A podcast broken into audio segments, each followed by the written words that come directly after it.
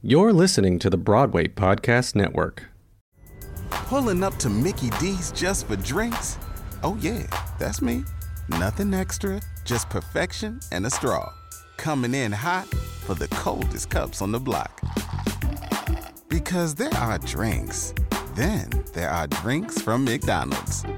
Mix things up with any size lemonade or sweet tea for $1.49. Perfect with our classic fries. Price and participation may vary, cannot be combined with any other offer. Ba da ba ba ba. Okay, here's the situation. Our daughter Mia is leaving for her first sleepover. We have friends coming to stay, and we just got a puppy. So I go on Instacart and solve everything in one order from Kohl's. Fun PJs for Mia. Oh, new bedding for the guest room. And a vacuum cleaner that actually picks up pet hair. All delivered in as fast as 30 minutes. With Kohl's on Instacart, there's no such we can't fix. Visit instacart.com to get free delivery on your first three orders. Offer valid for a limited time. $10 minimum order. Additional terms apply. Hey everybody, quick webinar alert this Wednesday, 7 o'clock. I'm breaking down a Broadway advertising and marketing campaign. You'll find out all the types of media that go into show marketing and also how we choose the type of media we use to sell tickets. This Wednesday, 7 o'clock. Get all the information on the blog at theproducersperspective.com. Now on with the podcast. I wanna be a producer with a hit show on Broadway. I wanna be a producer. It is Ryan here, and I have a question for you. What do you do when you win? Like, are you a fist pumper? A woohooer, a hand clapper, a high fiver. I kind of like the high five, but if you want to hone in on those winning moves, check out Chumba Casino. At chumbacasino.com, choose from hundreds of social casino style games for your chance to redeem serious cash prizes. There are new game releases weekly, plus free daily bonuses. So don't wait. Start having the most fun ever at chumbacasino.com. No purchase necessary. Group. Void were prohibited by law. See terms and conditions. 18 plus. Lucky Land Casino asking people what's the weirdest place you've gotten lucky? Lucky? In line at the deli, I guess? Aha, in my dentist's office. More than once, actually. Do I have to say? Yes, you do. In the car before my kids' PTA meeting. Really? Yes. Excuse me, what's the weirdest place you've gotten lucky? I never win and tell. Well, there you have it. You can get lucky anywhere playing at LuckyLandSlots.com. Play for free right now. Are you feeling lucky? No purchase necessary. Void where prohibited by law. 18 plus. Terms and conditions apply. See website for details. Hello, everybody. Ken Davenport here. This is the Producer's Perspective podcast. What a guest we have today. Please welcome to the podcast three time Tony Award winning, you can't get more A list than him, Mr. Jack O'Brien. Welcome, Jack. Is that all hyphenated? I guess it is hyphenated. Yes, I had to hyphenate every single one of those Ken. Great to be here. So Jack has done it all. I'm not going to waste too much time with a list of his credits because I have so many questions. But everything from the Full Monty to Hairspray to Coast of Utopia and It's Only a Play. Thank you very much for that one. And a billion other things in between, including lots of Shakespeare opera. He was also the artistic director of the Old Globe. Just a few days ago, he opened the front page uh, on Broadway. Uh, he's actually prepping one of the biggest and most anticipated musicals to open this year, Charlie and the Chocolate Factory, which I'm super excited about. Me too. It was one of the first shows I dreamed about getting the rights to. Actually. Really? Oh yeah. I pitched it to Hal Prince like I was a 20 year old, saying like, I want to produce. Good for you. And Yeah. what did he say? He said it was a great idea, but I, you're never going to get the rights to that. So try something a little smaller. Where were the rights? Oh God knows. They At that the time. Oh, with the Dahl Estate, yeah. Yeah. And that's now become, you know, Bloomingdale's. That's right. That's right. But we're very thankful that's in your capable hands this spring. Very excited about it. So let's go back. How did you start directing? Where did where did it begin for you? Losing my hair. Seriously. Casey Nicholaw said the same thing. Did he really? I swear to you, said I the that's same true. thing because he was an actor first. Sure, so was I. I was a musical comedy baby at the University of Michigan with a voice that shattered glass, as they say. And and and the thing that's fascinating to me, and I I was listening, I was someplace the other night, and there was a recording of Merman who came on saying, "There's no business like you know," and I thought, God, there's never been a voice like that, and there will never be a voice like it again. But the truth of that, and Mary Martin, and probably Jolson, is that they were not that they were great voices, they were trick voices. You could hear them at the back of the theater. And when I was in college, I saw Mary Martin in Sound of Music. I stood in the back when I was, you know, sophomore or something, and heard her sing without a microphone from the back. My day in the hills, right to the back of the Lunt-Fontanne. And I, I mean, the hair went up in the back of my neck. I couldn't believe it. because she had that kind of voice. Well, I had those voices. I could have been a contender again. And so, uh, because I could really n- nail it. But then uh, the Beatles were going, coming in and my hair was going out. And I thought I'd had this niche for my mind. I thought I'm going to be the next Gig Young, the best, the guy's best friend, right? And then it, I realized, no, Jack, you aren't. Meanwhile, I had fallen under the spell of the APA Repertory Company that was the resident company at the University of Michigan where I was studying. And I had never seen theater like this in my life. Elegant, beautiful, deeply felt, wildly creative, very highly theatricalized work. And I was like, it was like being fed ginger ale all your life and then suddenly somebody gave you champagne. And I thought, oh, I think I'll go there. And I did. I followed basically them to New York, knocked on the door until they took me in. I became Ellis's assistant. I walked the dog. I did flat work. I wrote, I got groceries. I did whatever I could to become indispensable. And little by little worked myself up the ladder to become the monster sitting across from you today. But literally, I, but there I was getting the postgraduate sort of career of my generation. There was Alan Schneider, Eva Le Gallienne, John Houseman, Stephen Porter, Ellis Rabb. They, those were my mentors. They taught me.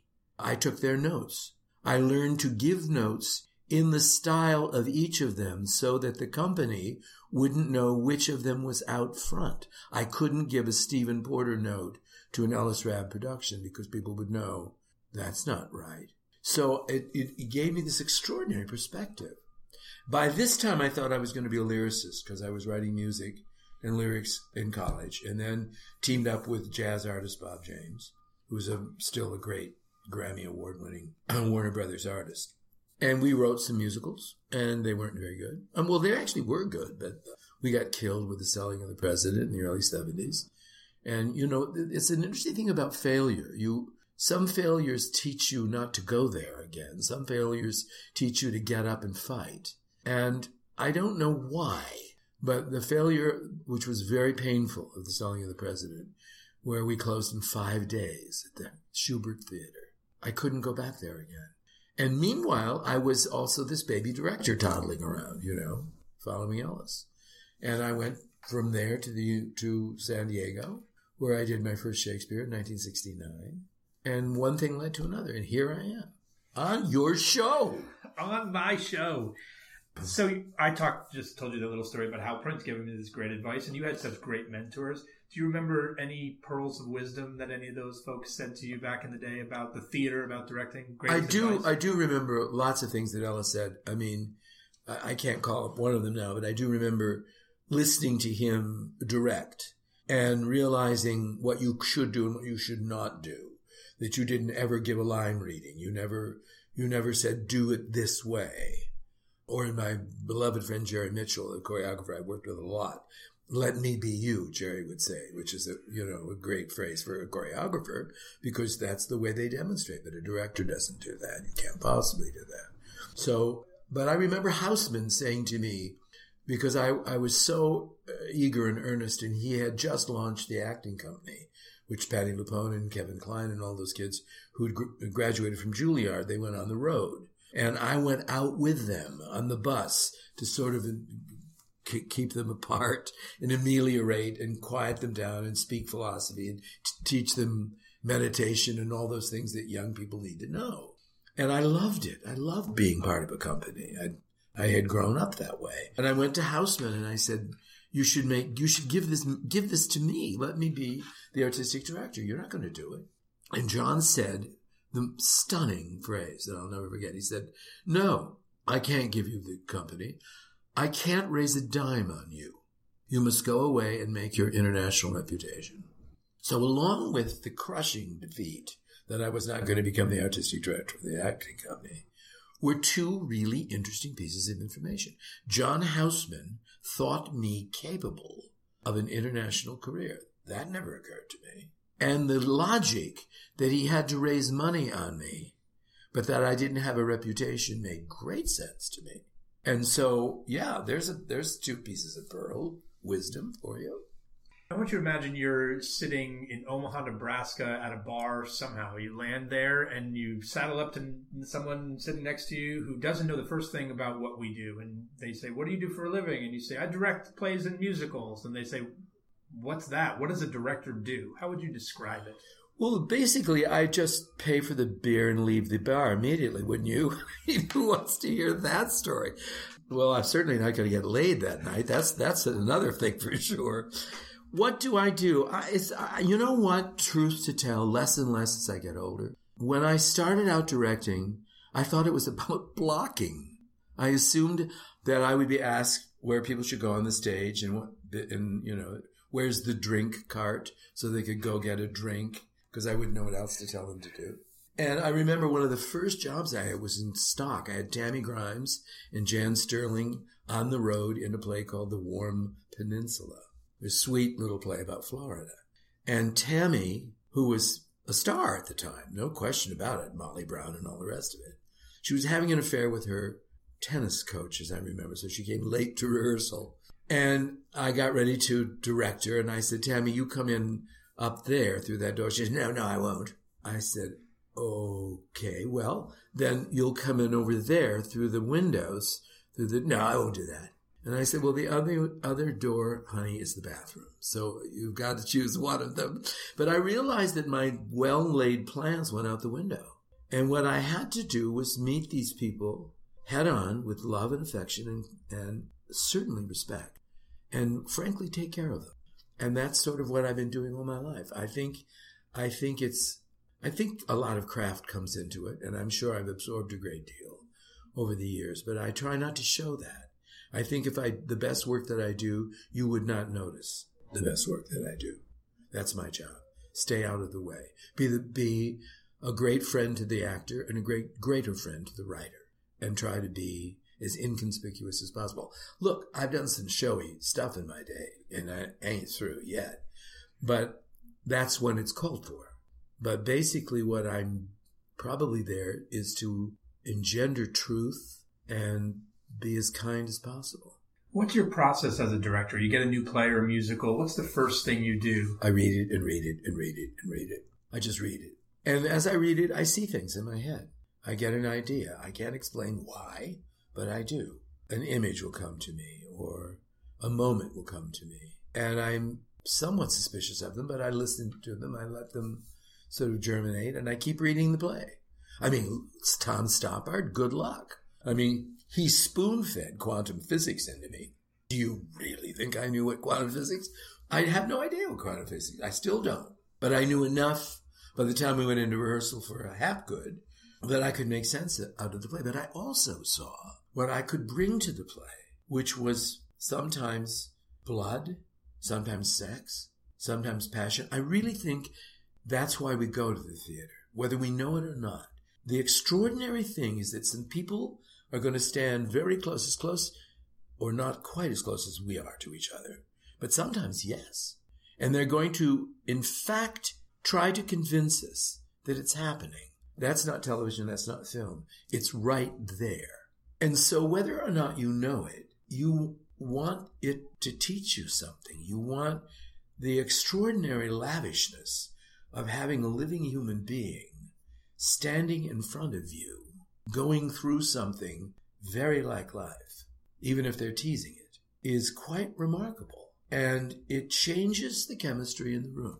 The, you know, we keep saying there's no such thing as a bad audience. Yes, there is. There is. You can be in the in theater with a bad audience where they just don't want to be there. And the next night, it can be lightning in a bottle, and it may never happen again.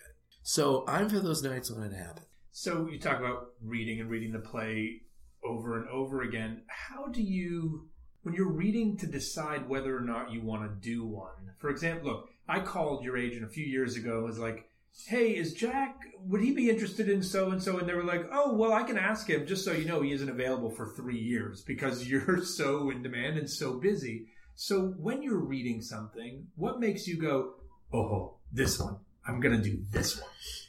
It's really simple, Ken. If it touches me or makes me laugh, it's my material. If I don't feel anything, if I admire it, but it doesn't move me, if I find myself tearing up, if I found myself suddenly laughing, I think, oh, this is my street. I live on this street.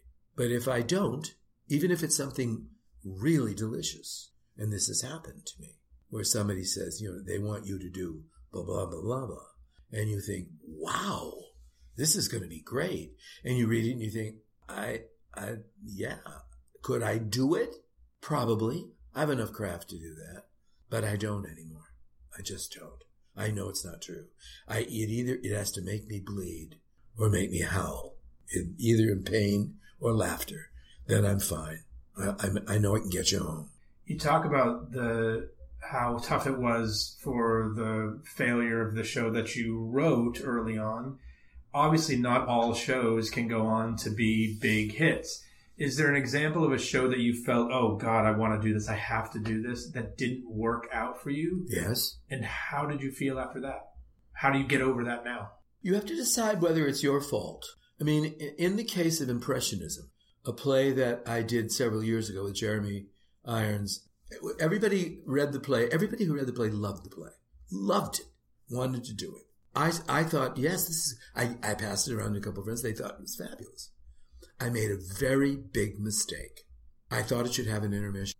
And I said to Scott Pask, my designer, when we did it, I said, you know, Joan Allen was had not been on the stage for a while. There's Joan coming back with Jeremy. That's going to be good. It was not a lot of people. My dear friend Marsha Mason had a role in it. I was in pig heaven. I said, I'm not sure about this. I think after Jeremy's big scene, we need to have an intermission. It wasn't written with one. And we got into previews and it was wrong. You could see that at the intermission, the audience was confused. The author, he was basically a television writer. He is, he'd done a lot of work on television. Michael Jacobs. Michael Jacobs, yeah. And a sweet man, very sweet man. And a really good writer. And he wrote phenomenally good things for television.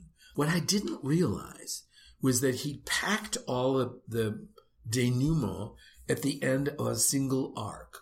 And by breaking the rhythm in the middle, by taking it too seriously, I interrupted the flow.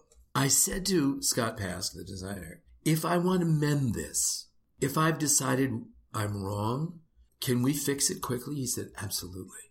We, we do this, this, and this, and you're home free. So we went through some previews. We realized it was not right, was not working. I said, I need to, I need to fix it. We fixed it that afternoon and we played the unbroken play to the end and people were having a wonderful time. But in the period of time when we canceled the opening and had to reschedule the critics was two weeks, during which time the internet perceived we were in trouble. And so it was out there that Impressionism was in trouble. Was it a good play? Yeah, actually, it was a good play. Was it a really good play? No, but it was certainly an entertainment, and the two of them were charming. Jeremy, uh, you know, Jeremy's always nothing less than mesmerizing, and Joan was incandescent as she is, is her stock and trade. She does that beautifully, and there was it was really sort of sweet. It was okay. We could have, we should have gotten maybe three quarters of a season out of it because what it wasn't was a bomb. But by the time they came in to sit down, they had heard we were in trouble. And when that little boll weevil gets through the cranium, in critic's mind or an audience's mind, you're dead in the water. I hold myself responsible for that. I still do. I should have seen that I was doing a self-conscious show-offy thing. And I'm sorry I did that. That's the only time that I can think of. And there have been some other stinkers, let's face it. I mean, it has all been roses, baby. But that's, that one sort of lingers because I felt I let everybody down. And how do you pick yourself up when one of those stinkers happens? Do you just go on and do it again? Does it affect you as much as it used to? This is a tricky, interesting question. Of course it, of course it affects me. I mean, the interesting thing about the reviews or the reception is, you know, you only remember the bad reviews. You don't remember the good ones. You can quote the bad ones, but you can't remember any of the good ones. I do remember one that John Simon said when I was still in San Diego, when I did two Shakespearean act. He gave me a glowing re- review, which was rare. And I can still quote that one because John Simon said it. And he wasn't famous for saying beautiful things about people. So I was very proud of that one. But yes, you do feel it. You do feel it. But the truth of the matter is, it's what I do. You know, my sainted mother used to say of life, speaking in terms of contract bridge, there's not game in every hand. Doesn't mean you're not going to play bridge just because you didn't, you know, kill with that contract. So, uh, and I'm very glad. I mean, you want to know the truth? Okay, I'll tell you the truth. The truth is, I expect that this door will open and several either FBI or CIA people will come in, pick me up by the shoulders, take me out, and I'll say, What have I done? And they said, You have duped people for the better part of 40 years. You're not very gifted. And now we're going to, and I would think, Oh, yeah, okay, you're probably right.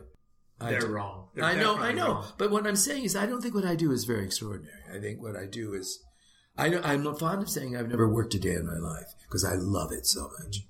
And that's true what I love about your career is your desire as well as your talent to direct such a diversity of material from It's Only a Play to Coast of Utopia to Hairspray.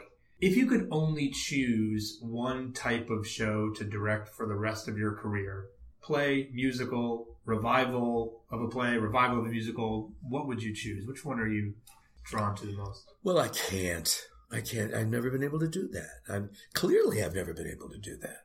And it has been my great good fortune. I don't know if it's just because I was an artistic director for 25 years, in which case you're in the barnyard picking up the calf every day. Somebody's got to lift the calf. So by the time it comes to slinging bull, you really can do it. You know, you've done a lot. But, uh, and that gave me a, a lot of latitude. I mean, sometimes I had to do pieces that I did, I had chosen for other people they canceled on me and I had to do the play and I learned a great deal. I, I didn't think I was going to have a good time with it, but I had a great time with it or I learned something about it. So that's been lucky. I don't know. It's a hard one. I, I, I mean, I'm tempted to say I would do Shakespeare for the rest of my life mm-hmm. because it never goes stale, but you never get it right either. So the nice thing about a varied career is if you're doing something like it's only a play, which is adorable and a boulevard comedy, and you have great people doing it, you give them a whale of an evening. I mean, the critics were very irritated with us because we had we were selling tickets like crazy. The audience was screaming with great fun, and it was good. But they, but you know, we don't value comedy in this country. We don't, and I'm a big. I get very very angry about that. I think one of the most amazing things in life is to make a room of strangers laugh at the same instant.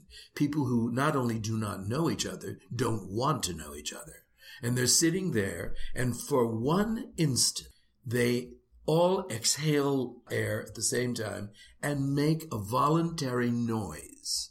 Now, if I do a serious play and you're moved, you could be moved in many different ways. You could cry, you could tear up, you could be sad, you could be wistful, you could float away, you could do a lot of different things. But you can only laugh one way. And I think that's a miracle. And I think it's interesting that because it's light entertainment, we call that, it's not valued. But I think comedy very often is harder to achieve than a not very good dramatic evening that is slightly sentimental. So there. You've got a lot of credits on your IMDb page. I want you to imagine this is one of my James Lipton questions. Ready? I want you to imagine the Smithsonian. I'm trying to remember you. I'm trying to think of you as James Please Lipton, and that. it isn't working. Uh, Jack. yes, uh, yes, yes. Uh, if the Smithsonian Institute calls you and says, Jack, we have room for one of your productions in the Institute to preserve forever for future generations to see, but only one, which of all the shows you've done would you want them to preserve? Well, that's like, that's Sophie's choice. You have a harder choice because you got a choice about 800,000 different shows. I'm tempted to say Porgy and Bess. It was the piece that launched me. I was the last person hired and the whitest person you've ever seen in your life. I was approaching a great African American classic that had only been in the hands of very controlling, very opinionated white interpreters. I didn't know anything about it except that the, it moved me enormously. I had buried my parents, my father at least by that time, and I had buried my mother. No, I don't think so. Can't remember. But I loved and lost. I knew about love and I knew about death. How different can we be? And I asked all the people in the company questions. I asked them to help me, basically. And no one had ever asked that question of them. So they poured their hearts out to me. And it was the kind of education that most people never get. The scales fell from my eyes in many, many ways. And I loved it. I, I thought of all the pieces I've ever done, I was sorry it wasn't preserved on film. Uh, by the time they got ready to do that, Trevor Nunn had done a celebrated version for Glyndebourne. Leonore Gershwin was still alive, Ira Gershwin's widow.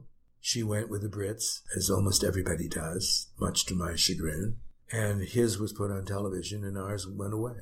Uh, Trevor did a lovely job, but he made an understandable European decision that the piece was about the major characters, but the piece is about the community. It's about a community of peace, very simple, very, very beautiful people living together and trying to survive. And he had got it backwards, as far as I'm concerned. And I'm so of all the great opportunities I've had and the wonderful experiences I've had, that is the one I think that I, that hurts the most. You obviously have this incredibly collaborative experience with actors. I got to see it with It's Only a Play, and you talk about asking the company of Porgy and Bess for help. Does it differ that process when you're working with big stars that you may not get as much time with? You may not audition. They have these big reputations coming in. How is the process different when you're working with big A-listers? I don't think it does differ. I think that's the job. I have to stop seeing you as a big A-lister and I have to see past your defenses, past your persona, past your confidence, past your agent, past your lover, to the person, the frightened child inside who simply wants to be somebody else. I've got to somehow contact him or we're dead. And I don't care who you are. It, it, we can't do it alone. I can't do it alone. And you can't do it alone. I find the older I get, the more I tell the truth. And I find it's painful and sometimes it's hurtful. And you have to be very careful with the truth because it's your truth, not just the truth. So you can be very heavy handed and still be right. You have to learn how to do that with love. And then I think you're fine. Then you're in it together. If you're in it together, what's the problem? Talk a little bit about your relationship with producers. You obviously worked with a whole bunch of them over the years. You were an artistic director, which I believe is a producer, really. Yes, I'm credited with being a producer a lot in my bio, which I is not true. I mean, the Globe produced uh, several of August Wilson's pieces in that extraordinary journey that they took across America before they came to New York. And and I was listed as a producer. So I have this producing credit that I want to put my hand up and say, "Ah, teacher, teacher, not me. I didn't do it." We won't tell the soul. Thank you very all much. The, we'll keep it very quiet. Our Thank secret. If you could get all the Broadway producers in a room and tell them one thing, what would you tell them? Go home. No, I wouldn't say that to all of them. I mean, look, the job has changed, Ken. The job has changed from where I started to where it is now. Regional theater has changed. In the time that I was at the Globe, when I walked in and when I walked out, the entire, I mean, when, when Into the Woods came to the Globe and its tryout, all of regional theater changed with that one moment because suddenly we were not basically the hinterlands, we were basically a birthing channel. And that changed everybody's attitude about it. The job has changed. There have always been sort of monsters. Jed Harris, a name to be reckoned with. Read that biography and then read what people say about him. David Merrick, another one. There's Billy Rose. These were showmen. These were charlatans. These were hawkers. These were, these were mountebanks. These were geniuses. They had a vision. They, they did anything they could to get their show on, to get the money together, to make love to the leading lady if she was lonely, to pry the drink out of the leading man's hands if he was drunk. They did it all. And now, you know, that sense of participation is drifted quite far, eh, just as with artistic directors in theaters, they don't want me anymore. They want a businessman who will bring in money so that contributed income is less important They, where they want us to make it at the box office. And late in my career at the Globe, I was saying to people, look, if I wanted to make it in the box office, I'd worked in New York. I'm not doing this for that. They didn't like hearing that. They understood it, but it was a little cheeky of me to say it. So I, I have a little trouble coming down or even testifying about what producers should or should not do because they're they're very different kinds of people coming with different expectations. At the moment, I'm working with Scott Rudin for the first time, who did the front page, and we're we're working on another piece immediately. And it's he's in that tradition of showman. He's he's big and brave, and he's got great taste, and he puts his money where his mouth is, and he takes huge risks.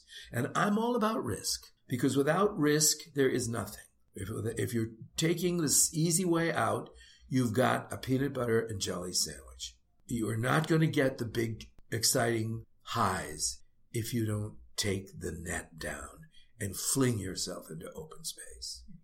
I feel like the, the curtain should come down at this, but I've got a couple more questions I have to ask. So we'll go to the dressing room. Yeah. pour, I'll pour you a drink.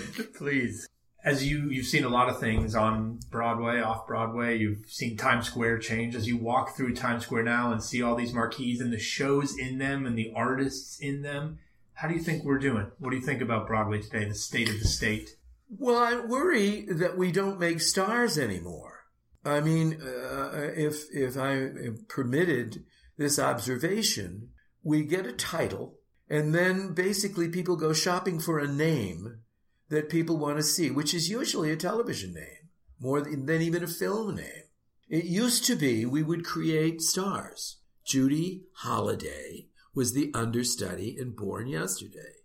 And what was her name, that divine woman with the broken voice?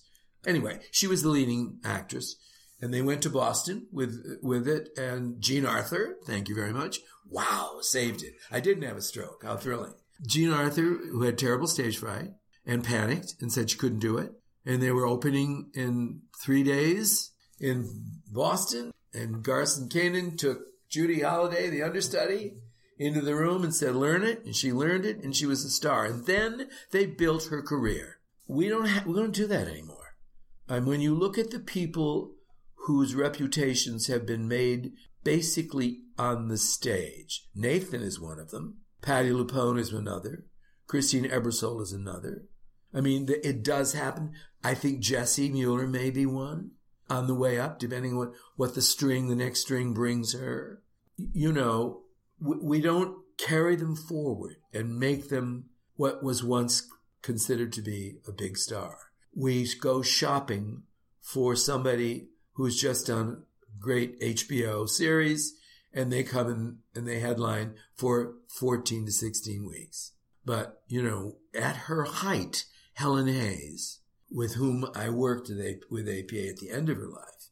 Miss Hayes, we were rehearsing, we were rehearsing in rep at APA, and she was playing Mrs. Candour in School for Scandal, and she was playing Signora Frola in Right You Are If You Think You Are, and she was playing a terrible piece called We Comrades 3. And she was sitting backstage, and she said to me, You know, at the height of my career, I played three parts in 12 years. Two years on Broadway with Dear Brutus, two years on the road. Two years on Broadway with uh, What Every Woman Knows, two years on the road.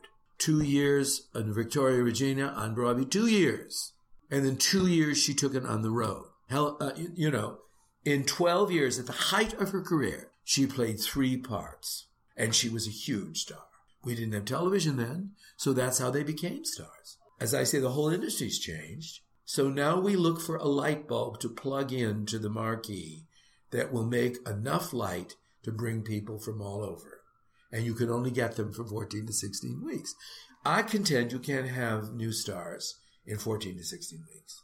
Or if so, you make it and then they go back to California again to their other life. And that's very sad to me. So I, I, maybe that's what I'd say to the producers. I, I, have come late to that idea in the dressing.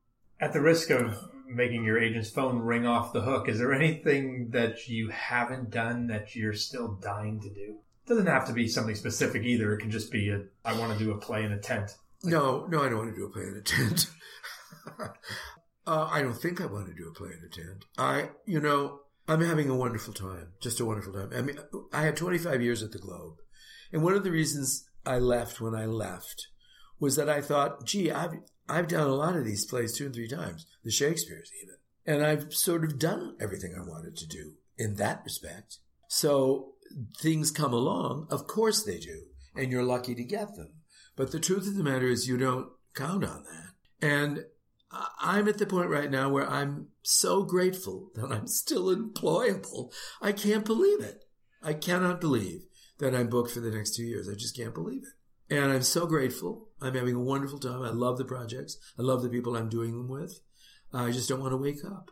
All right, my last question, another James Lipton like question. You're such a wonderful, congenial man. You have love for people and the industry pouring out of you. Now, um, I want to find out what makes you mad by asking you my genie question. I want you to imagine the genie from Aladdin comes to see you, knocks on your door, and says, Jack, I want to thank you for the incredible contributions to the American theater that you've made. By granting you one wish, what's the one thing about Broadway that drives you crazy, that gets you so mad, that could have you pounding on this table, jumping up and down, throwing things around the room that you'd ask this genie to wish away in an instant?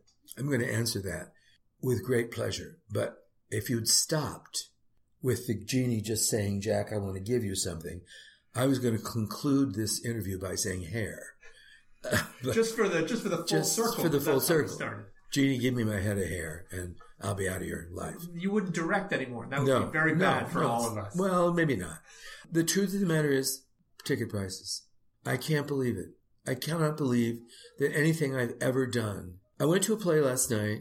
Was it last night? Was this week?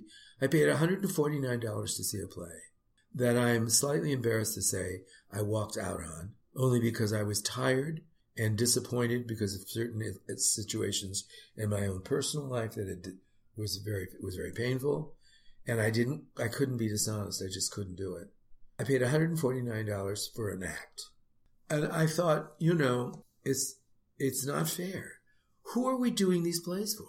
I look at the uh, the audience, and they're elderly people, with some of them stumbling down the you know with walkers and all of a sudden it's like lords going in there, you know. And I don't see young people. I don't see enough people of color. I don't see uh, uh, uh, enough diversity. I, I don't know who we're doing these for. And I do know that you know it used to be I could I could afford. You know I'm on a board and I get I should get Tony tickets, but I don't. I, I told them don't give me the Tony tickets because I don't want the responsibility of seeing everything because I know I know I'm not going to be able to stand it. I only want to go to one I want to go to. Okay, that's the way I am. But the truth of the matter is, who can afford to go to the theater every night? And if you're married or dating or hopeful to get a pair of seats for, you know, Hamilton at whatever that's costing now, is this fair? I don't think it's fair. And yet we don't do anything about it. They, occasionally there's a lot lottery. Occasionally some kids can come and get a ticket. I'm not talking about those kids. I'm talking about a diet. I'm talking about a healthy diet of theater that if you paid 35 or 40 or 50 bucks, Adele, you can see Adele's concert for 50 bucks. Now she does six of them, so she can afford to do that, which we can't do for a, a big classic. Okay, I get it. There's something wrong about that, and it scares the daylights out of me. And I'm pounding the desk with anger. Well, we will try and do something about that for sure. I want to thank you uh, so much for this. I could go on and on for hours with you. For those of you who want more Jack, he wrote a book which is fantastic called Jack Be Nimble. I did. Which uh, the accidental education of an unintentional director. That's right. Uh, it's on Amazon. We'll include a link uh, in the blog about this podcast. Do read it. Uh, get it. Uh, go see Charlie. Go see Front Page. Thank you again for doing this. Thank you all of you for listening, and we'll see you next time. Don't forget, this Wednesday, 7 o'clock, breaking down a Broadway marketing and advertising campaign. Tune in, get all the information on the blog, theproducersperspective.com. Hope to see you there.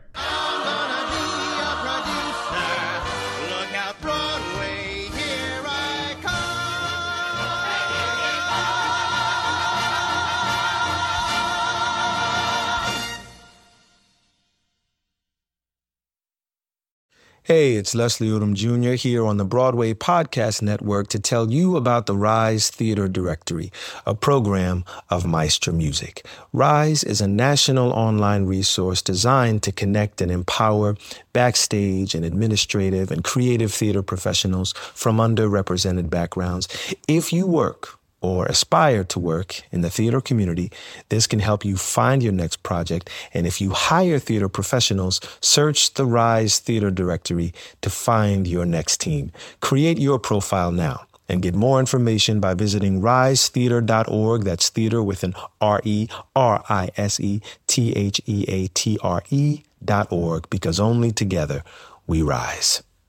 Hi, y'all. This is Kristin Chenoweth. Hi, I'm Gloria Estefan. This is Sara Bareilles. Hi, I'm Patti LuPone. This is Lin-Manuel Miranda. You're listening to the Broadway Podcast Network.